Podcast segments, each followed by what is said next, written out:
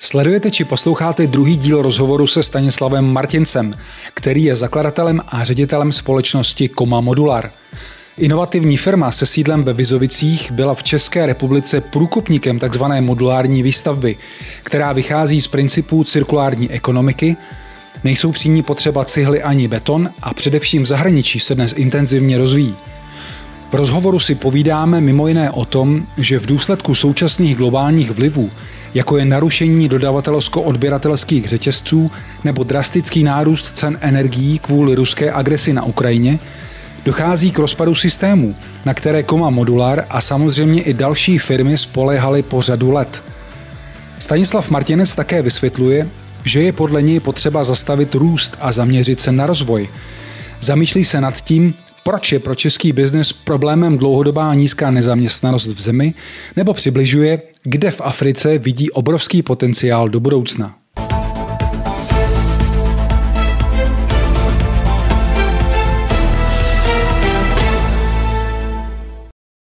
Řekněte mi, jak se, jak se vypořádáváte s tou současnou situací, která asi pro firmy není úplně jednoduchá. Začalo to už pandemí covidu. Teď Teď eh, vidíme kolem sebe nedostatek zdrojů, vysokou inflaci a tak dále. Jak vy to zvládáte? No, je to úplně hrozné, protože já musím říct, že dochází prostě, eh, bych řekl, k rozpadu určitých systémů, které hmm. my jsme si za roky budovali. Hmm. Jo, a najednou musíme úplně měnit prostě postupy, kdy najednou dostáváte diktát zdražování materiálu, kdy se ne, nevyjednává vlastně. To je neuvěřitelné že vlastně nám oznamují zvýšení cen. Hmm. Jo. My se to snažíme dál teda přesunout do našich cen, ale vždycky se nám to nedaří. Takže opravdu musím říct, že, že ta doba je opravdu velmi nelehká a jedna věc je zdražování materiálu, druhá věc, že vůbec nejsou, že se prodlužují termíny, takže nějaké plánování a nějaké nastavené systémy se vám absolutně zbortí a najednou musíte z týdne na týden měnit a já musím říct, že to všichni lidé nedávají teď. Nedávají to, myslím si, že je daleko větší fluktuace, že lidé budou odcházet s firem, protože to je náročné hrozně hmm. toto řídit. A z hlediska, z hlediska bych řekl, my musíme mít eh, pracovníky, kteří prostě dělají na linkách. Jo? My nemůžeme dělat na home officeu. A já musím říct, že si radíme eh, různě. Jo? Musím říct, že i zaměstnáváme teď třeba děláme takovou zahraniční jednotku. Já říkám, ale to v dobrém slova smyslu. Mm. Jo, pracovní, eh, už tam máme asi čtyři nebo pět Ukrajinců přímo zaměstnaných ve stavu. Jo, tady musím říct, že bychom měli odbourat ty agentury, které zaměstnávají a které si berou prostě polovinu těch jejich mest. Mm-hmm. Jo, my, my platíme 250 korun a oni dostávají 100 korun a mezi tím těch 100 korun nebo 150 někde zůstává. Hmm. To si myslím, že je věc dnešní doby. Ale jinak musím říct, že my bychom rádi zaměstnávali zahraniční, ať jsme takový více bych řekl, ať si na to zvykneme, že tady budou i zahraniční dělníci. Určitě bychom se tomu neměli bránit a já sám ještě jsem připraven třeba i ze Senegalu to někoho k ním přibrat. Jo? Takže tak si radíme a teď jsme začali třeba jednání s, se střední školou ve Valašském Meziříčí, která se zaměřuje právě na, je to stavební střední škola a mají učební obory a, a snažíme se protlačit učební obor e, výstava modulárních staveb. Mm-hmm. Co tomu brání, tomu, tomu většímu zaměstnávání lidí ze zahraničí? Vím, že firmy se na to hodně stěžují. Je to v tom, jak jsou nastavené předpisy České republiky, zákony a tak dále, které tyhle věci upravují? Tak v současnosti samozřejmě se hodně uvolnila záležitost Ukrajinců, jo, hmm. takže hmm. to využíváme. To je celkem, myslím si, že jde velmi dobře. Jo. Důležité je, aby jsme změnili prostě to nastavení našich, naší mysli, jo, aby Ukrajinci nebyli Ukrajinci, ale aby měli jména. Hmm. A aby prostě, když tam se jmenuje Ivan Korobko, tak prostě je to Ivan Korobko, jo, a ten je prostě pracuje jako každý jiný, jo, když pracuje stejně, tak a když nekvalitně, tak nekvalitně.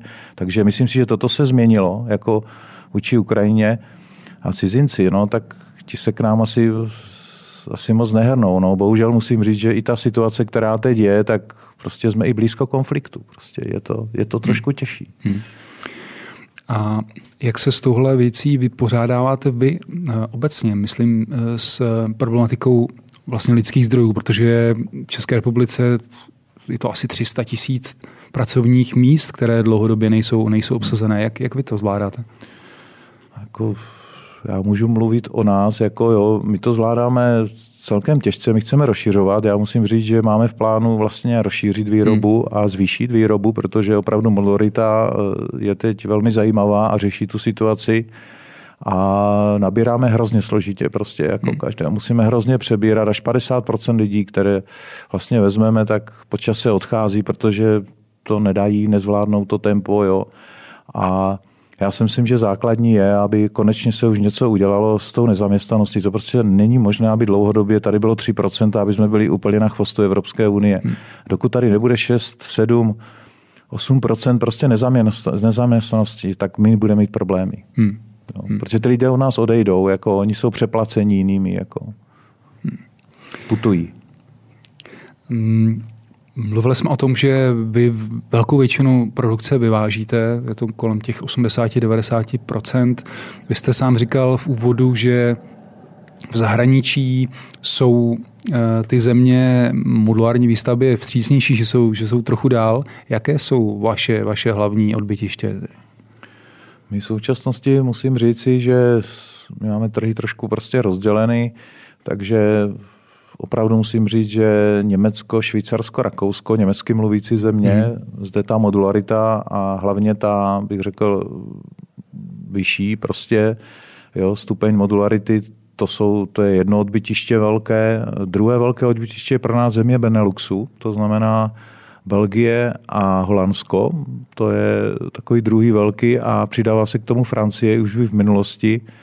A čas od času je to Skandinávie, kde spolupracujeme a nový trh, který se objevil, tak je samozřejmě v současnosti mimo Evropskou unii. To znamená Afrika a musím říct, že se připravují další. My máme dělat další vlastně ještě tři letiště, pokud vše dobře dopadne v Senegalu a v současnosti máme dodávat eh, vlastně i sestavu do Beninu v Africe, takže já myslím, že Afrika eh, v uvozovkách země rozvíjející se a ten potenciál je tam obrovský. Modularitu tam skoro neznají.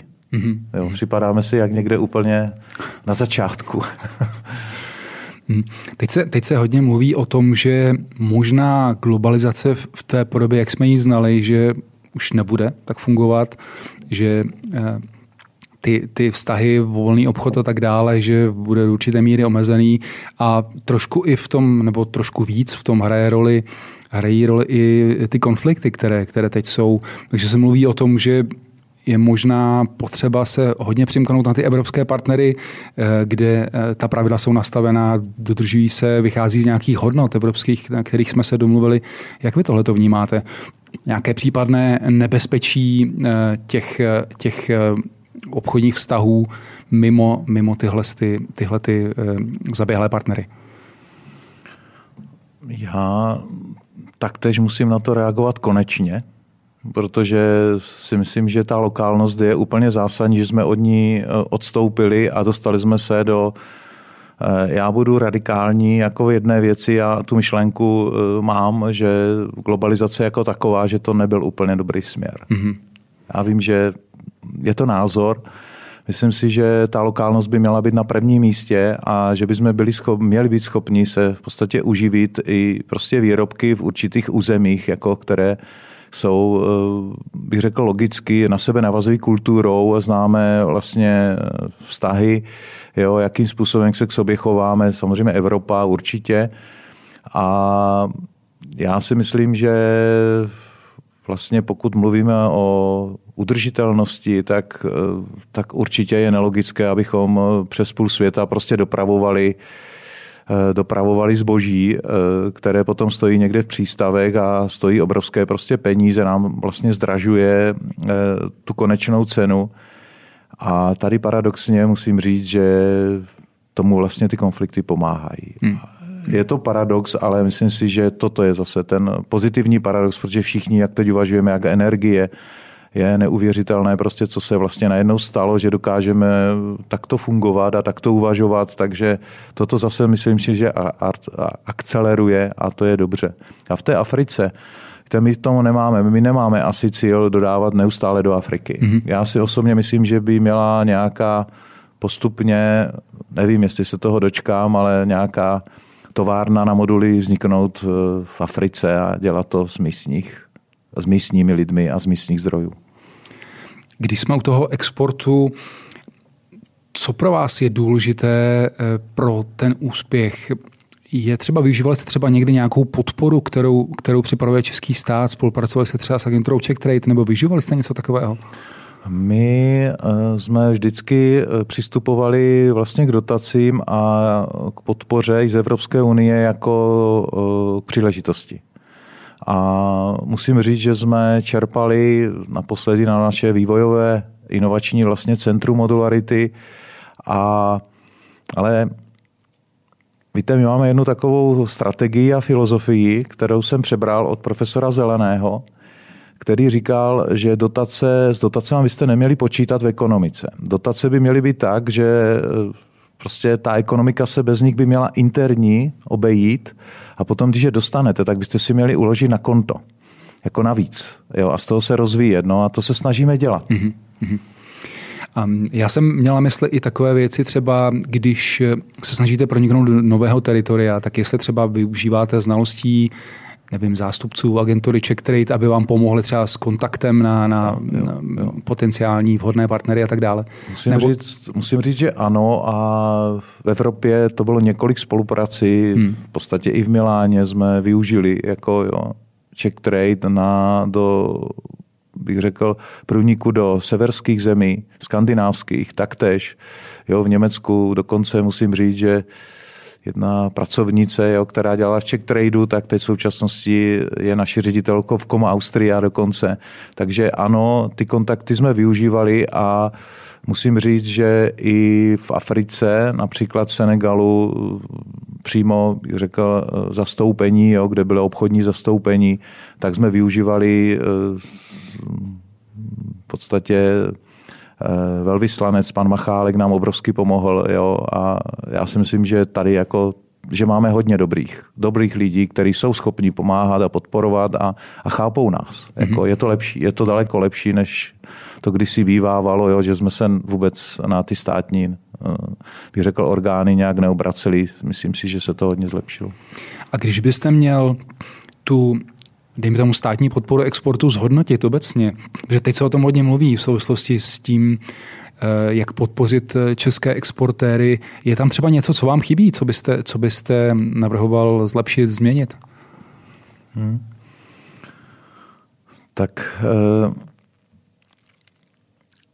osobně si myslím, že by měla existovat určitá strategie. Jo Možná se o ní málo mluví, možná jsme hodně závislí prostě na Evropě. Jo? Pořád hmm. jsme mluvili, že musíme jít i mimo Evropu, jo? ale pořád dodáváme možná 90% hmm. do Evropy. A já si myslím, že ta strategie je úplně zásadní, protože v covidu se hlavně ukázalo, jak ty země, každá hodně brání tu svoji, eh, to svoje teritorium. Hmm. A a my naopak eh, dostáváme obrovskou prostě vstřícnost, bych řekl, třeba v tom Senegalu. Jo? Že myslím si, že Česká republika že by se měla opravdu podívat, bych řekl, i za hranice jo, Evropy a udělat určitou strategii třeba větší, jestli jít cestou jako podpory, já nevím, kterého typu průmyslu, a potom opravdu i vytipovat země, kde třeba bude dělat daleko razantnější politiku, jak bych řekl obchodní politiku a průnik na ty trhy. Jo, protože podle mě na to máme a to hmm.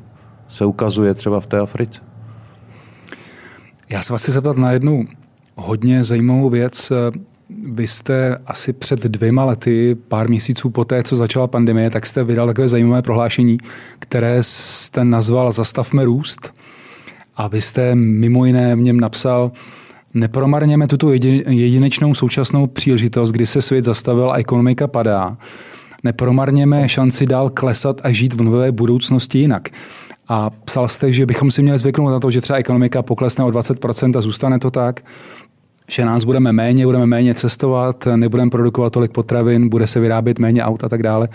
To je hodně zajímavá vize. Můžete tohle to trošku rozebrat? Mm-hmm. Proč si myslíte, že, že takhle by to bylo, bylo dobře? Nebo co, co je vlastně problém? Proč, proč tohle to podle vás by bylo potřeba takhle, takhle udělat? Nebo bylo by to dobré tak pro nás? to souvisí samozřejmě s tou cirkulární ekonomikou, hmm. souvisí to vlastně s tím přístupem lokálnosti a prostě řekněme si to otevřeně, jako jsou určité průšvihy tohoto světa jo? a jedna z nich je přelídněnost. To znamená, že se o tom těžce jako mluví, ale ale prostě v roce 1920 nás bylo necelé 2 miliardy jo, a exponenciálně jsme se dostali skoro k 8 miliardám. Hmm. Jo, a e, Myslím si, že každá exponenciál je nebezpečná ve vývoji a to se prostě děje, takže e, proto říkám, e, zastavme růst, protože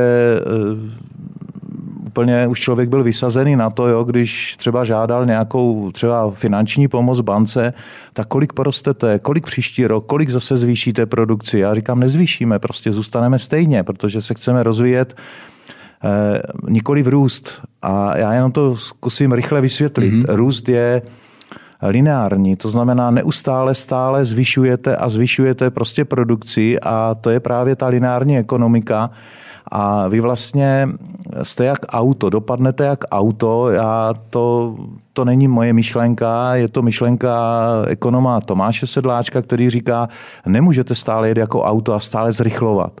Protože prostě když budete pořád zrychlovat, tak vás čeká jednoznačně pád a nějaký bourák. Auto musí jednou zastavit, jednou přibrzdit, jednou coufat, jednou zajet do servisu, jednou přibrzdit do zatáčky, jo, dokonce coufat. Jo, a to si myslím, že je správné a ten rozvoj by měl být jako to, já to beru jako nelinárně, jako plošný. To znamená procesy, já nevím, vzdělávání lidí, jo, teď eh, rozvoj výrobků, prostě, které budou odpovídat té cirkulární ekonomice, to beru jako spíš takovou pavučinu, takovou, a to bychom měli rozvíjet, ale ne pořád jenom navyšovat a navyšovat. Takže to byla ta myšlenka, no, že se trošku skromníme a takže nebudeme pořád jako produkovat obrovské prostě miliony eh, nějakých kusů něčeho, což končí odpadu. A ona, ta současná ekonomika v podstatě je na tom ale postavená, na té, na té neustále produkci víc a víc. A, a HDP e, jako ukazatel je takový vlastně fetiš. V současnosti my stále sledujeme, o kolik procent jsme vyrostli a tak dále. Dá se s tím něco vůbec dělat? Podle vás máte na to nějaký recept, to... vy sám osobně? Jak malý, to celé přenastavit? Malý asi na to, jako jo, já, já vím, že je to hrozně složité hmm. a hmm. na to asi neexistuje univerzální nějaké nastavení. Ale já věřím prostě v evoluci, já věřím jako v postupný jako vývoj. Eh, dostáváme druhou ranu, to znamená po, po covidu nastává prostě velmi blízko válka a já bych byl hrozně rád, aby přišla ta třetí ještě nějaká, jo. Eh, eh, trošku si myslím, že hodně současnosti musím říct, že se bojím kybernetické války, to řeknu otevřeně, protože my jsme třeba za posledních asi tři týdny byli napadeni kybernetickým mm-hmm. útokem a nebylo to vůbec příjemné, musím říct. A nikdy jsem to nezažil a úplně nová situace, do které jsme se dostali. A musím říci, že to jsou ty náznaky, které nám říkají, prostě udělejme to velmi rychle, tady tuto změnu.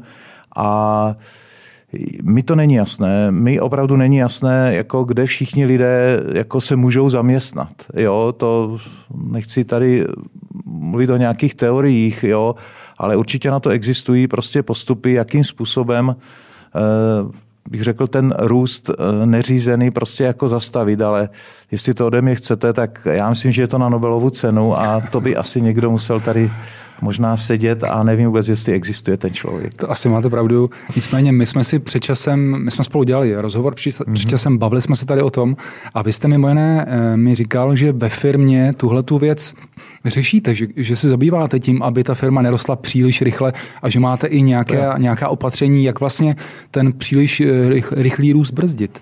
A to je super, jako že že to říkáte a že, že to, toto vzpomínáme, protože to je vlastně ono. Každý by měl začít uvnitř u sebe. Jo? První by měl začít každý u sebe. Jo?